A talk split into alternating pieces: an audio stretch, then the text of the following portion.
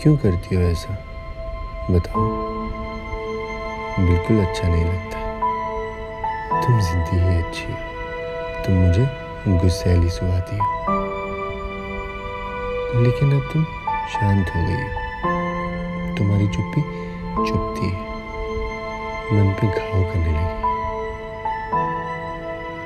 अपना ये मौन तोड़ो और छोड़ो बीती बातें। जो हुआ, सो हुआ।